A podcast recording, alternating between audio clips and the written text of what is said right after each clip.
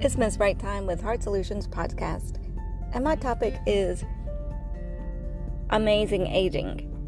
Well into your 70s, 80s, 90s, and even 100. So let me inspire you. We're going to call her Beth.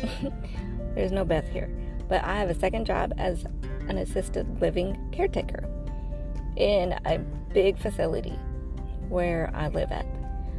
And we have a, a plus 99 year old person. You take that uh, and make your guesses because I'm trying to stay away from matching details.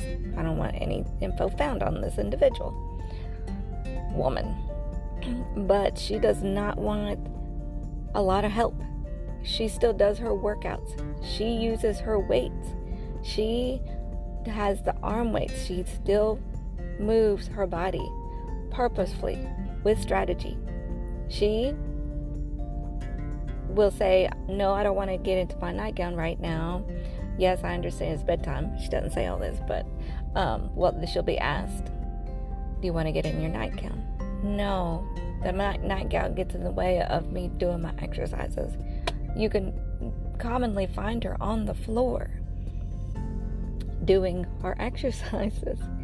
She is moving her body. She's got the human spark and the spirit in her. The uh, audacity to move when uh, others around her aren't moving. Think how others around her aren't thinking. Be proactive and believe in herself like like those around her aren't believing in themselves and being proactive.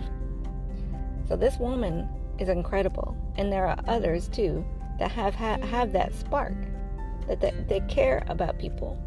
Being a kind heart helps your body heal itself in a physical kind of way. Being a kind person helps you recover from bad things that happen to your body. You break a bone, you you have a disease. I'm not saying that's true for all of them, but there are good feeling um, hormones that go through your body that help you in your healing. So, as you age, just think of it being a